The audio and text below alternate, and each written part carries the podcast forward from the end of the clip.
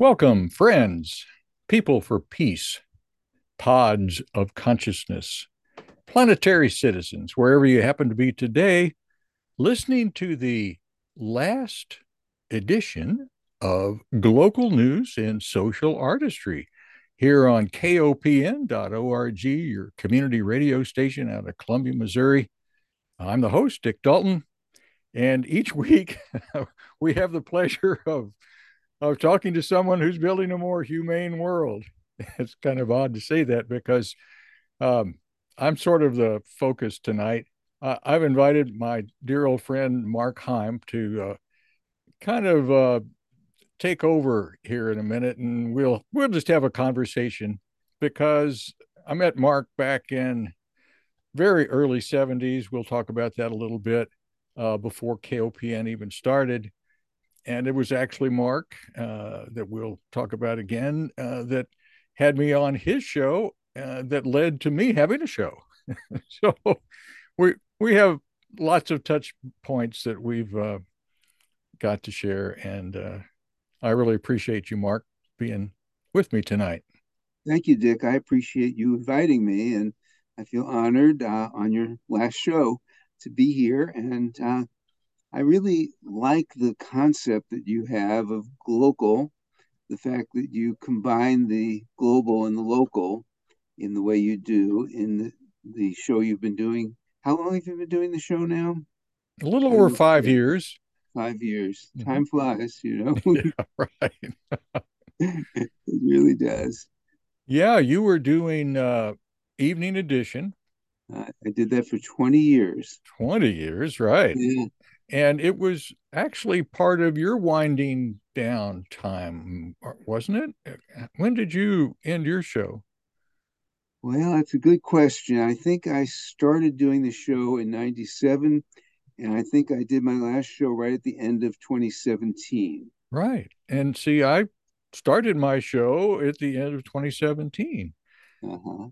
Partly because, well, maybe totally because you had me on your show to talk about the book that I'd written, among other things that we talked about. And another programmer was out in the next room listening as he was preparing for his next day show, San Francisco Jack. Uh-huh. And uh, I didn't know that he was paying attention, but we met him over at Lupus a couple of weeks later at one of Doug Ely's music uh, nights at the general store. And uh, actually, Marcia, my wife, started talking to him first, and she came over at break and said, "Hey, Dick, there's there's a guy over here that has a, a radio show on KOPN." and uh, so I went over and met San Francisco Jack, and he said, oh, "I'd like to have you on my show because I heard you talking to Mark Heim about." You're not your thoughts and and that really you know uh-huh. so i was on his show uh, which was a wednesday morning 10 o'clock and within two weeks he gives the word that uh, his son has asked him to come back to san francisco to start or not to start but to help out with their business and he says i need somebody to take over my show. you would be a great person to take over this show so uh, we went to to Dave uh, Himmelgard, I think, was uh, one of the board members that time, maybe the the president of the board, and uh, said, "Can can we just do that?" and uh, he knew me, so he said, "Yeah, well, it, it a, sounds great." Uh, and I had to come up with a title almost instantly, and glocal news and social artistry just it just sort of fell out of my mind uh, with a nice ring to it. And uh, and my first guest was uh, a woman uh, over at the theater department at Mizzou, who had actually inspired me to go back into community theater, and uh, and we were off and running. Mm-hmm. And you know Bill Wickersham. Yeah. Uh, so Bill was uh, either the second or third guest on because he and I were having coffee down at uh, Lakota off and on. And uh, he had such a wonderful history to talk about his efforts in building a more humane world, you know, talk about dedication to the non proliferation and the whole nuclear scene and etc. Lots of good memories. Uh huh, for sure. And uh, it takes some dedication to come in every week and put together a show, to invite guests. I know sometimes when I was doing my show, I would kind of run out of time to dig up a, a guest, you know, and if I didn't have a guest, I would do a, you know, just a lot of monologue and open the phones and have callers call in and hopefully somebody has something to say. And it doesn't go to dead air, but always having a CD or two at the ready if I need to take a little musical break and get my thoughts together. Uh, I guess you probably had weeks where you didn't have a guest uh, ready to go. Well, that's true, and and I didn't have the uh, fallback that you did. However, I had a chance to repeat some previous guests uh-huh.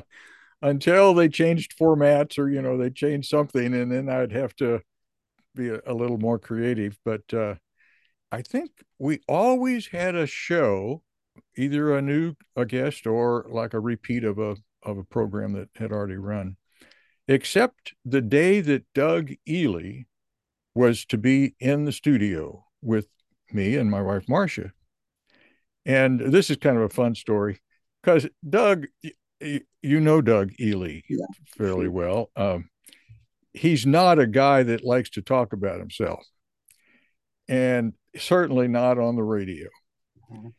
Well, it's sort of like, and Doug, uh, you're probably hearing this, and I, I'm telling stories on you, so uh, just have to tough it up, man. Uh, we sort of courted Doug for months and months, and went to Boonville and went to Lupus and met over in Columbia, and and we just delighted in his company. And uh, finally, uh, we felt as though altogether, the three of us were comfortable in coming into the studio. And as soon as he got out of the car on Broadway and put his foot on the sidewalk, the station shut down. Uh, ser- seriously, it went off the air. Mm-hmm. We went up the steps and there was no KOPN airing. That's the power of Doug Ely. I guess it could be. Uh, well, I you know I I attribute it to to Doug, uh, but we recorded it up in the uh, recording studio anyway, and then had it there to play for uh, another day. But that was uh, that was a really odd moment in the, the history of the show. One of the things that happened at KOPN when I was there was they had a policy that if the station's transmitter went down, we would keep the programming going uh, using just our live stream on the internet. So mm-hmm. there, there were a few occasions where I came in hoping to reach the large mass of people in Missouri listening to the show on their radios. I say large mass, just a little tongue in cheek. Yes. But instead, all we got were the people who were so dedicated that when the show went off the air on uh, the broadcast frequency, they were able to tune it in on the internet at kopn.org. And that was all fine too, but uh, did feel like I was speaking to a smaller, less crowded room of people. well, I I never knew how many or few people were listening. It was it's one of those mysteries of uh, of the radio when you don't have any real feedback. I mean, unless there's a people that will comment on a page or say something, hey, I really liked your show. And uh, every now and then I would hear from someone. I remember Laura Wacker saying once, you know, that was a really good show you had. And so I knew, oh, wow, Laura's listening. Okay. and here and there, little voices would chime in and and it was like wow well they're listening too well that's cool yeah one of the things that's kind of fun about that is sometimes you'll be in a situation it might be on a checkout line in a store it might be uh, at a party or a gathering or some event where somebody looks at you and they go I know that voice. Voice, right? you're, you're on the radio, aren't you? On KBIA? Well, KOPN, but yeah, I am.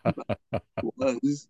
Uh, but it was it was always uh, kind of a fun thing when somebody, oh, I know that voice. Yeah, I've heard you somewhere. Well, you know, you seem to have a whole lot of people that wrote books. Uh, yeah. And I got the impression that you probably read most oh i read enough to conduct an interview with them you know those books they have lots of pages in them dick you know i know. I, have had a few. 600 pages. You can't read all those pages. So you read the ones that are at the front and you check out the ones at the back and you open to a couple places in the middle you know you do what you can i didn't know that mark and and so i had i had limited my my uh, authorship of people. so uh-huh. I'd have at least a month ahead of time to, to start reading their book and uh, and talking about it, and and, and had some fascinating. Uh, you know, uh, Jean Shinoda Bolen. Uh, mm-hmm. she came on the show. I, I was kind of shocked that she was willing to do an interview, and we had a delightful time uh, talking about her work and uh, uh, she it, it, it was right at the time of COVID, and mm-hmm. uh, she had heard this poem that had been written, I believe, in Ireland about um, the beauty of nobody being on the streets. And the beauty was that people cared enough about each other to stay home and not infect somebody else something something sort of along that line. But uh, you know, the fascinating woman, I didn't know her history, but she was so gracious and uh, delightful on the phone. Well, at that time, I was doing live, but well, actually, no. You know, that was right after uh, uh, we had to go to Zoom. Mm-hmm. And so uh, we were on a Zoom call. That's how that worked out. Yeah. Gotcha. Which saved me a lot of money by the way. you didn't have to drive back and forth? I didn't have to drive to Columbia and back to Jeff City uh, once a week. uh-huh. uh, and those quarters that go in that parking meter down in front of the, the old station. yeah, uh-huh. we we had to start getting uh, rolls of quarters because of that. Uh, but you didn't have to worry about that. You had a bicycle and you just biked in and often would chain it up to the bottom of the stairs, back steps outside the Peace Nook, and outside of the KOPN, I mean, and yeah. yeah, that worked fine. Yeah. You know, you talk about books. I somewhere early on, I don't remember just when, I got on a email list for a publicist for books, and she was a publicist for generally progressive politically progressive or otherwise uh, interesting uh, to a progressive audience kinds of books. Mm-hmm. And she would just send me un, unrequested reader copies of these books, you know, because uh, they were hoping we would, uh, you know, put their authors on, authors on the air and uh, go ahead and uh, interview them. Mm-hmm. So she would send out a copy of the book, a blurb about the author, and then stuff about the book, including sample questions you could ask. I very rarely use their questions. I like to make up my own, but it was always an interesting little uh, guide if I did one of those books. I did other books too that didn't come from that publicist, but that that did uh, give me a an in with a number of different authors, and because uh, the authors knew that I'd been lined up by their publicists, you know, they were more likely to just say yes if they were asked to do an interview. So yeah. that worked out well.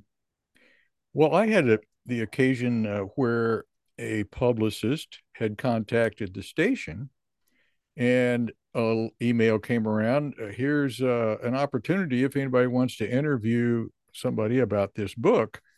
And it was the book called, I wonder if you've read it, uh, it's called Trailblazers I'm trying to hold it up, but my frame is frozen at the moment. Um, it's about uh, The Extraordinary Lives of Ted and Pat Jones.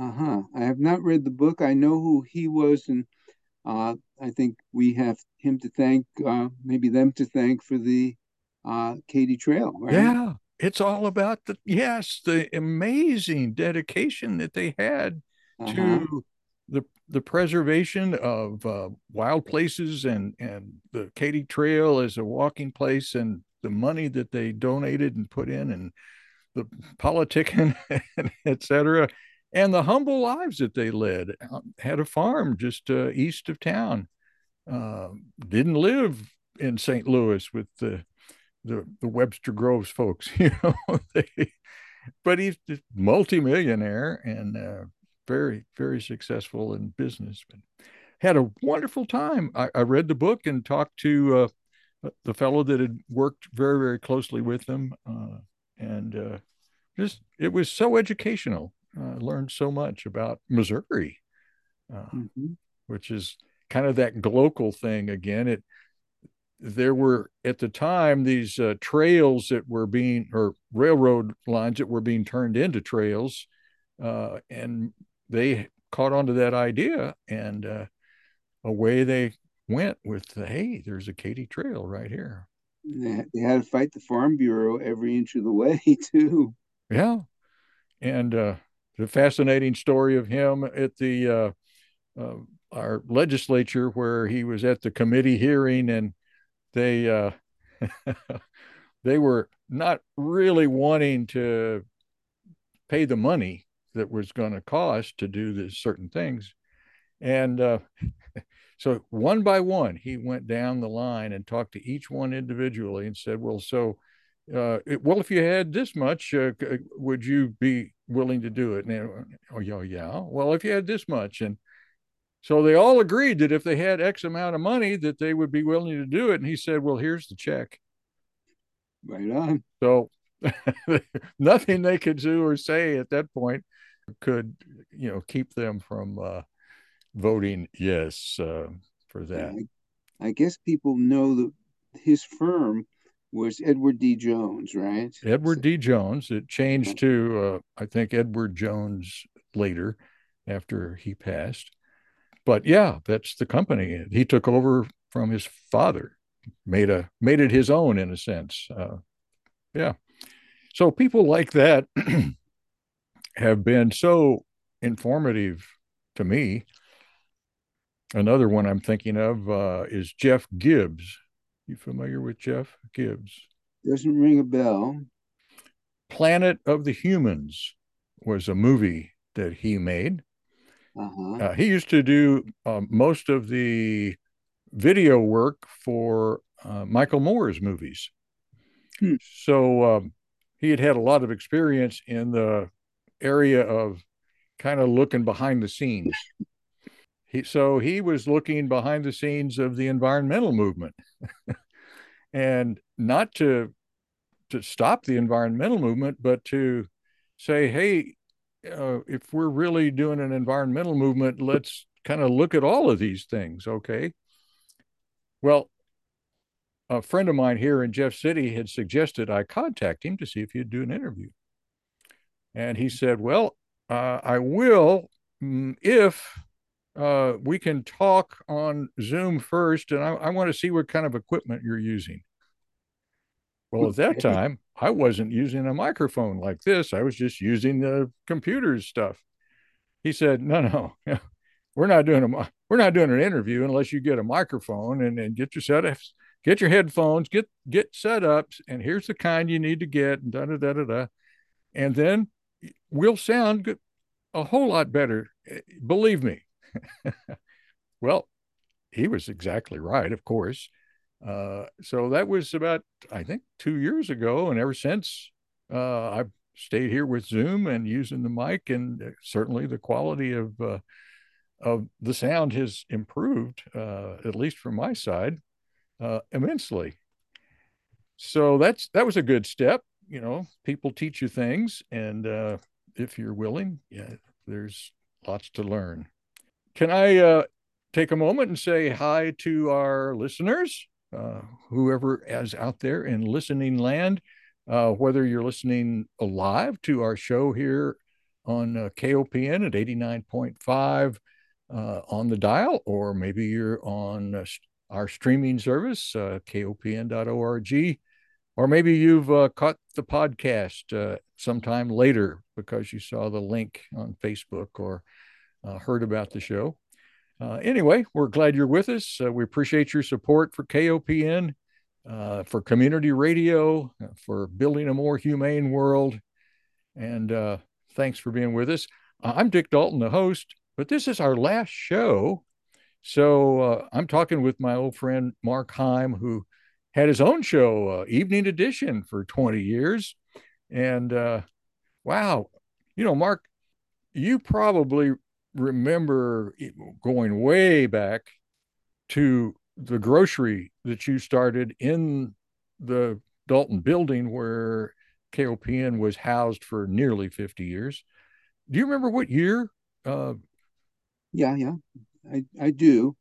The community grocery opened in early November of 1971. I. I moved here in October, late October of 71. Some of my friends, including Steve Reichlin, who I went to high school with, mm-hmm. uh, had initially uh, had the idea of setting up a food co op. I came through here on a hitchhiking trip from uh, out in California back to New York, where I'm from, uh, right after Labor Day, early September of 71. And when I came here, they were just starting to figure out that the co op was going to go into what's now the Dalton building mm-hmm. uh, in the, that front area where you had uh, taken up residence at the time. Mm-hmm. And I offered, since I was really interested in co ops and had actually been a volunteer at a co op in Eugene, Oregon, where I had spent most of that summer, I guess I volunteered. I said, I'll come and work for a year for free.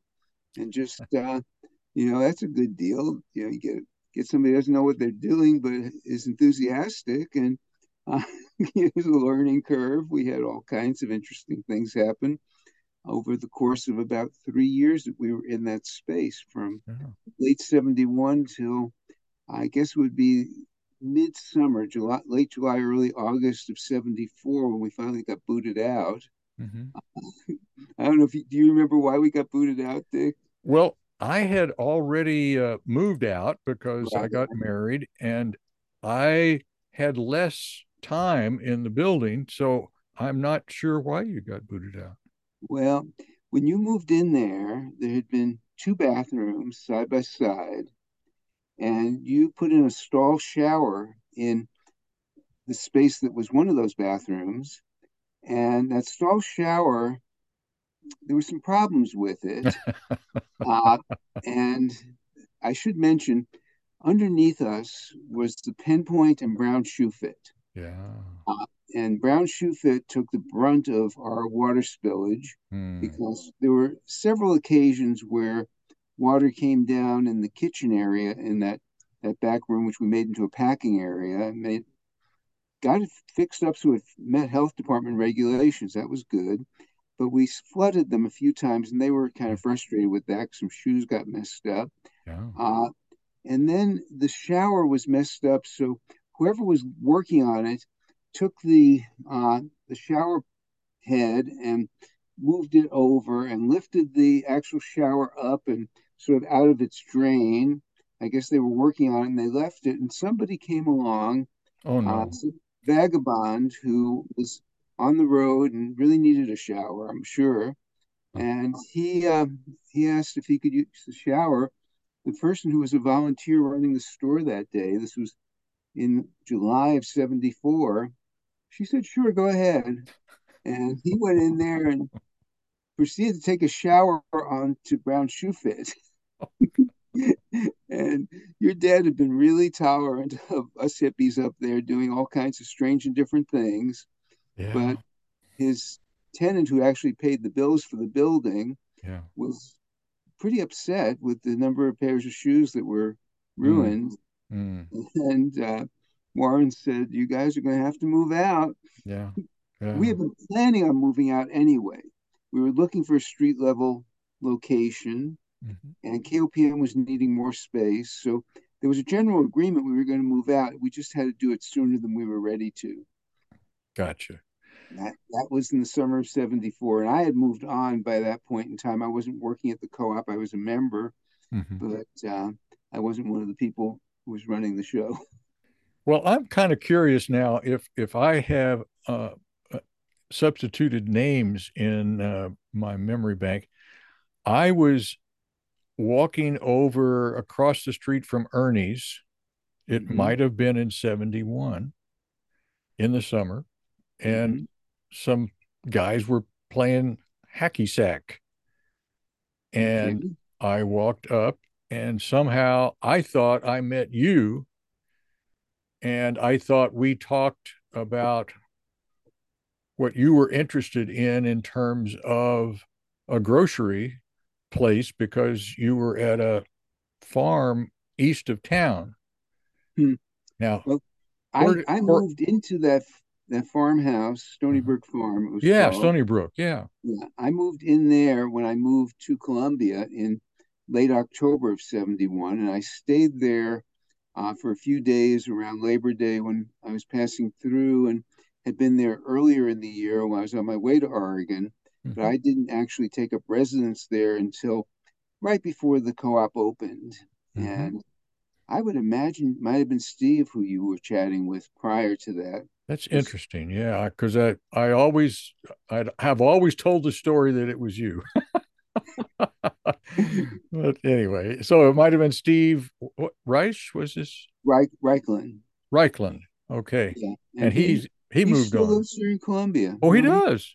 Yeah, he's not active with uh, some of the things I'm active with, but he um, he still well, lives here. And, if you ever yeah. bump into him, you might tell him that Dick Dalton has a question about maybe meeting him across from Ernie's. okay, and, and Steve Steve was part of the group that set up Stony Brook Farm and also bought the acreage out in Callaway County that became known as the Calwood Farm. Yes, uh-huh. Um, and uh, yeah. he lived out there for a while, and there were a number of other people who were involved in that group who were early co-op members. Uh, people like Roy Finley, if you remember, you know Roy, he still lives around here. Hmm. And uh, well, I remember there were some meetings back in the big room uh, called the parachute room with uh, uh, Richard Catlett uh, was present. And I'm not, there's just one image that is in my mind about it. So I don't know what the meeting was particularly about. Might have been about uh, getting raw milk or, you know, some resource thing. But Richard had the uh, Columbia Specialty Foods. yeah. Right. And he was a union organizer and a tax resistor. And uh, yeah, I, I don't remember him being at a meeting, but I maybe just wasn't at that meeting. Yeah, I'm sure lots of things were going on. Did you have any role in the the KOPN the New Wave Corporation? Um... Well, you know they they decided to move into the 915 East Broadway location while I was still the full time coordinator for the co op. Mm-hmm. And I do recall uh, discussing with them and with you and with at that point Perry was still running the crafts co-op. Perry Spray, and, mm-hmm. yeah, uh-huh. and uh, we uh, you know came to a conclusion that the Integral Yoga Institute was not going to move in as they had planned, and that KOPN would take their place, doing one third of the rent.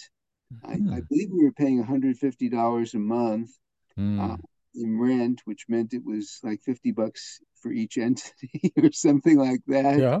Yeah. Amazingly uh, small amount of rent compared to what rent is these days. But of course, dollars were worth more and harder to get that back then. Sure. Uh, yeah. And uh, I remember a table being set up in the lobby uh, with a sort of name your name your radio station kind of a not contest, but like uh, a poll where people put several different uh, call letters, frequency, oh. frequency, but the, okay, so I didn't know that. KOPN, which OPNs for open in, as an open access, mm-hmm.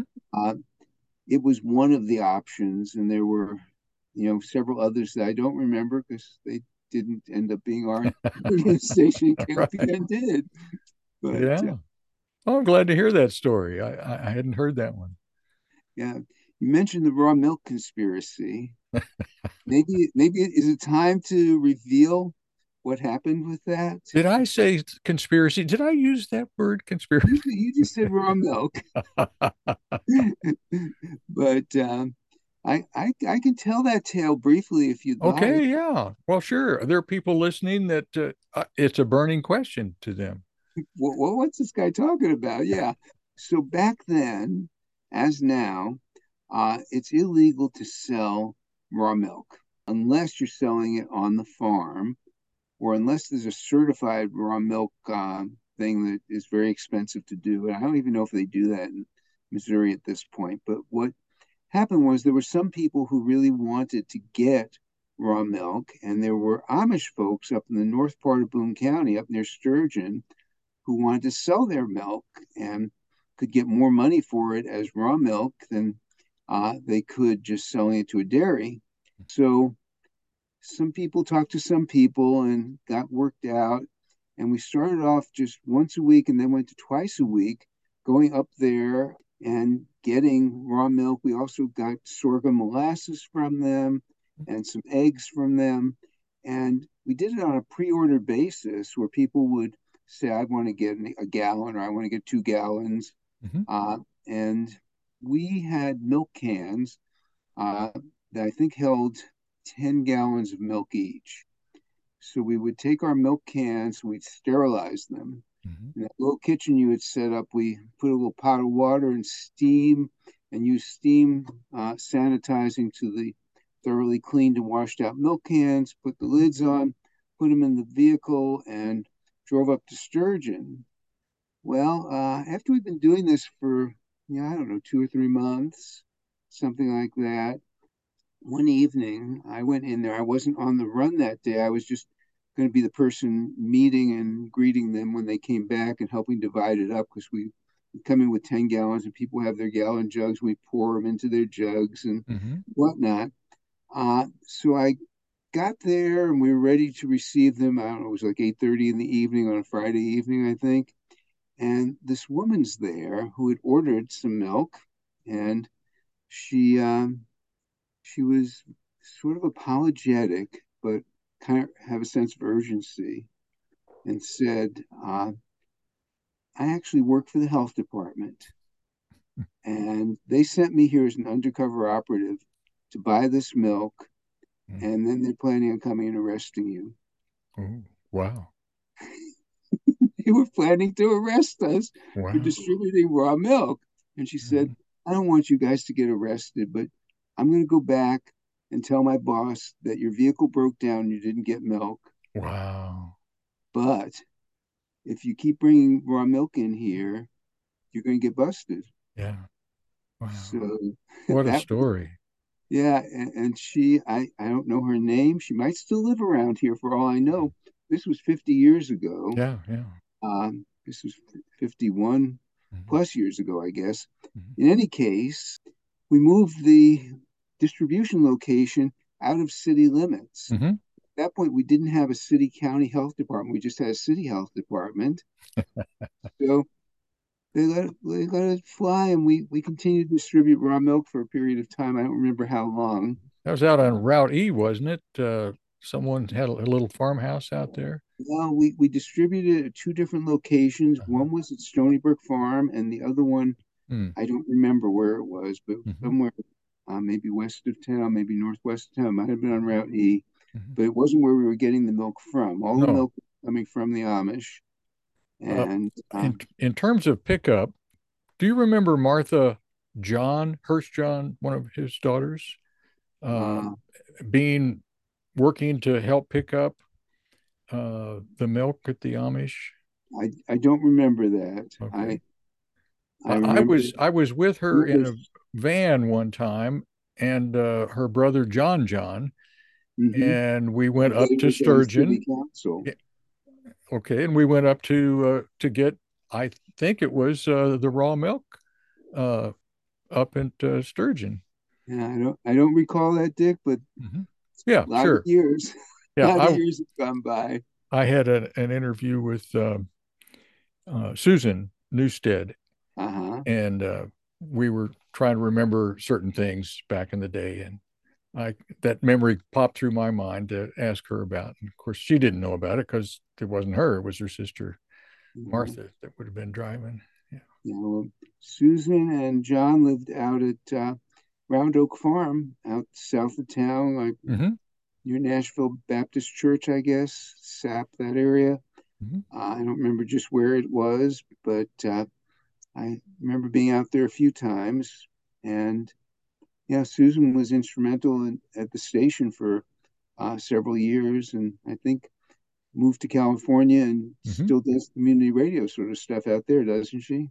Uh, well, she's re- retired from that. She's still on the board of the Bon Foundation, uh, BON, that uh, group out of um, Nepal, I believe it is. Um, and um, yeah, but we had a really good conversation. Actually, it was last spring uh, in the old station, uh, radio station, where we were interviewing her. And uh, I finally got it edited and uh, aired it just uh, day before yesterday huh. on the show. Yeah. I missed that one. yeah, that's okay. Um, yeah. So um, you had in your show call-ins, but mm-hmm. uh, I, I, never. Well, I can't say I never. We actually did a, a maybe one or two call-ins with the, when I was doing live shows there at the station, and Dennis Freshner was my DR was my uh, engineer. But you know, once you do Zoom, you lose your opportunity for uh, any kind sure. of phone in, and uh, so it, it became a, a different uh, kind of opportunity. And we sort of had a private way of like we're doing now face to face and even though my face is frozen on the screen uh, i'm still back here talking through my fancy microphone. Yeah well uh, i don't know whatever happened to san francisco jack after that but I do remember the following year, um, my father died at uh, age 101. Mm-hmm. And uh, I had previously had a, a, woman guest on the show, Diana Rankin, and uh, invited her back for a second round uh, about that time. And uh, she she had some very interesting things to say. Uh, she's kind of a, one of those people that can interact with people that have passed on. And uh, she let me know that uh, she apologized a little bit that that I hadn't asked her to do this, but she said I I reached out to your dad, and uh, he just wanted you to know that he's fine and that he's going to send you a message uh, the day of the funeral. And it'll either be some kind of an electrical thing or some other little aberration. Well, lo and behold, not looking for it, that actually happened. Hmm. And there, my daughter and I were talking, and uh, as we were standing there, a book fell off of a counter and hit me in the foot just as we were talking about my dad and the building, the Dalton building. And uh, we took that as a, an important sign. But I wanted to, to go on to say that Gary Kremer uh, and my dad had all kinds of interactions because of my dad's column on the Tribune, in the Tribune, and he would research things at the Historical Society, and Gary Kremer and he became good friends. So uh, I asked Gary to come on the show um, just about the moment that uh, the funeral would have been, well, it couldn't have been the time that the funeral would have been going on. Well, I can't say, however that worked. Anyway, we did a celebration of my dad, and uh, it it was so kind of surreal in that he was well, he had just passed on, but uh, I, don't know. That's just memory coming uh-huh. back now. What book was it that fell on your foot? It was that uh, pamphlet that he had written about that street uh, where the uh, Daniel Boone Hotel was. That that's it. The the hotel covered up that one street that uh, went through there. I'm I'm kind of blanking out on the name of that little Guitar Street. Guitar Street, yeah. Mm-hmm. And there were about five or ten of these pamphlets just stacked up there on a counter next to where we were having our conversation. And it was one of those that just decided that it was time to fall off of the counter and hit me in the foot. Interesting. So it was not a one of his big books that might have broken a toe, but thankfully he was he was very kind to me at that gentle moment. nudge. Okay. A, a, gentle nudge, right. Yeah, well, it had to do with uh, whether or not the family, you know, if I wanted to have a, a say in buying the building, because I had an interest in KOPN and I had an interest in the history and and uh, that book falling on pamphlet falling on my foot got me aware that I needed to do everything I could to look into that possibility. So I went to a bank, got money approval, and talked to realtors. And good friend of mine, Dick Mendenhall, and uh, Dick said, um, "Well, you know, it it would not be a wise investment." mm-hmm. And uh, so, with that advice, uh, we let it set, and the uh, along comes a, a doctor and buys the building sometime later. But so it was a, a good moment for me. What a building! Uh, you know, there never was much repair up there, and uh, I remember Perry Spray. You know, we had to take out the one window and make it a doorway, and he built a sort of back entrance uh, out of a. He was quite a carpenter, and uh, built the uh, the back stairs out of wood, and then later certainly got uh, replaced with that metal thing. But mm-hmm. yeah. let me ask you this: You say a window got replaced by a door. Mm-hmm. Where was that? Well, right there where we used to broadcast from, you would go out and turn to the right, and there was a step up. Oh, okay, yes that step yeah. up was getting you up into the windowsill. The windowsill, yes. Okay. Yeah. Now I know what you're talking about. it was, you know, kind of an ingenious uh, way to solve a, a problem, but uh, mm-hmm. it worked. And it got the approval of the the big wigs. Over the years, um, I have had a chance to interview a lot of uh, I would say, a dozen or two of my old students from Lincoln mm-hmm. who have gone into various, you know, professions, some into politics, uh, some into psychology and, and clinicians and all kinds of different things. So that was a, a, a great, um, oh, it was good for me to recontact old students and have them share their successes uh, after Lincoln. Mm-hmm. Um, I was able to have some folks uh, that I didn't know from Mizzou uh, who were on the faculty or had been students at Mizzou. Um, I don't know. Did you ever know Ruben Fologi? Um, yeah.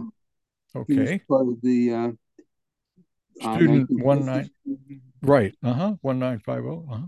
Mm-hmm. And uh, I ended up catching up with him when he was down in Florida, but uh, had a wonderful uh, interview with him and recounting those days. And and the uh, he brought up the the word microaggressions that uh, he and every black person that ever went to uh, Mizzou or probably anywhere else encounters in just their day-to-day lives. And uh, how he he was still still working through that uh, in his profession there in in Florida as a psychologist so uh, that was uh, another cool outlet. I had some teachers from Lincoln that uh, I got to have on. There was a guy um, that I've had on three times now, uh, Clint Rogers, with uh, he's part of this. Uh, well, there's a book that got published called "Ancient Secrets of a Master Healer," and uh, I didn't know Clint, didn't, didn't know anything about it, but somebody had recommended him to, you know, he'd be a good speaker, you know. Mm-hmm. And uh, so he he agreed to an interview, and just before the interview, his teacher of 10 years that he had followed around and, and documented the work of Dr. Naram and who the book was about and died. And so I had the first interview with him after his his teacher had died, and it was just a very poignant, um, mm, touching kind of an interview. And I have kept up with him through the years since then, and we've had a couple more interviews. So that's been a, a way to reach out because he has a Zoom gathering that uh, has people from all over the world. Talk about global. You know, it's that was reaching out to people, and he's the book has, by the way, gotten published and uh, translated into I think ten languages by now, and they're targeting thirty. So just going off the charts. Um, I'm kind of reminiscing now on some different uh, guests. Uh, there's a group. definitely have a lot of different folks with a lot of different experiences. Yeah. well, you know, when you think about it, everybody, in some way, I I like to think, is trying to build a more humane world, and that may be a little optimistic, but I'd like to think it, the KOPN listeners anyway uh, are trying to build a more humane world. Uh-huh. And uh, it wasn't hard to find people. Uh, it, it, was like they would almost fall into my lap um, generally.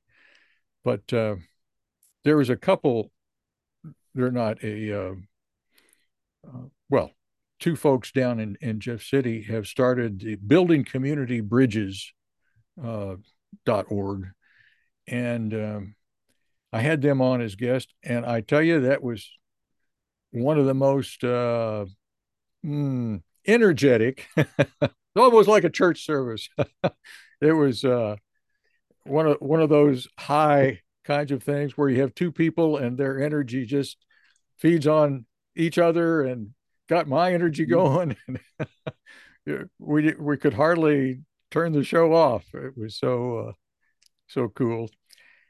And I don't know what's going to happen to uh, all of these interviews. I've I've got them all on my computer.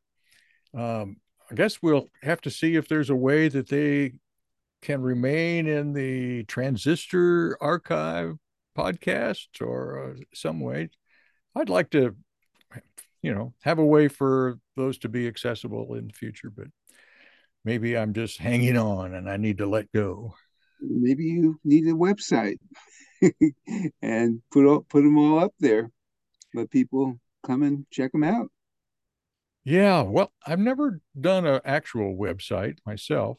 Uh, you probably want to get somebody who knows more than you or I do then to do it. I, I haven't either, but uh, you know, it's certainly within the range of doable, uh, and it needn't be expensive. I mean, the the cost of uh, domain registry and uh, you know some um, something for hosting, it's not all that much money. So mm-hmm.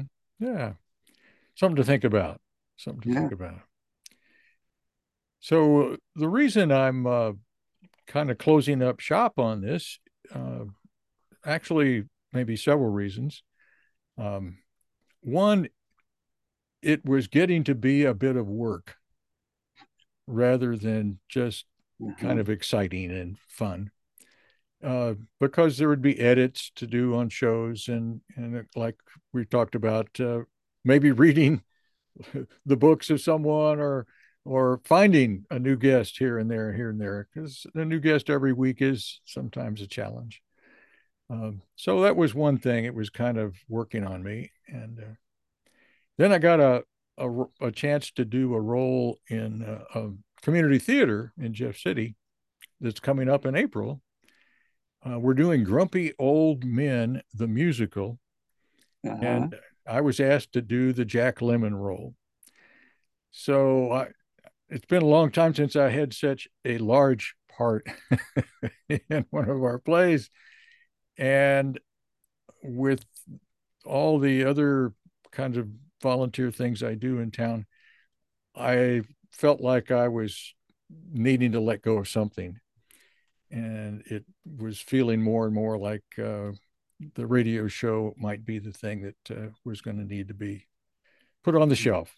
And uh, I, I'm, I'm sure that that's uh, going to turn out to be the right move. Although uh, it's a niche that uh, I would like somebody to kind of you know, have conversations like we get to have mm-hmm. uh, in that vein. But has, anyone expressed interest at this point? Not to me personally. Uh, uh-huh.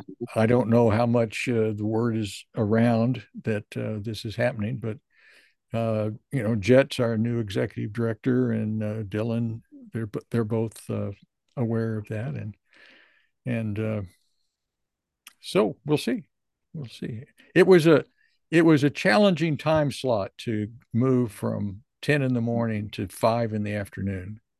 Uh-huh. Uh, I'm not I'm not sure that my show was the right show for drive time radio, but uh, anyway, or to prepare dinner. I, I'm always preparing dinner and Marcia's listening to the news and I, I even forget my show is on at five o'clock. so I usually have to pick it up on the, you know, on the archive. That's the old thing. You call me whatever you want, just don't call me late for dinner. That's right. Particularly if I'm cooking. Yeah. Yeah. Well, we're about to wind up our time.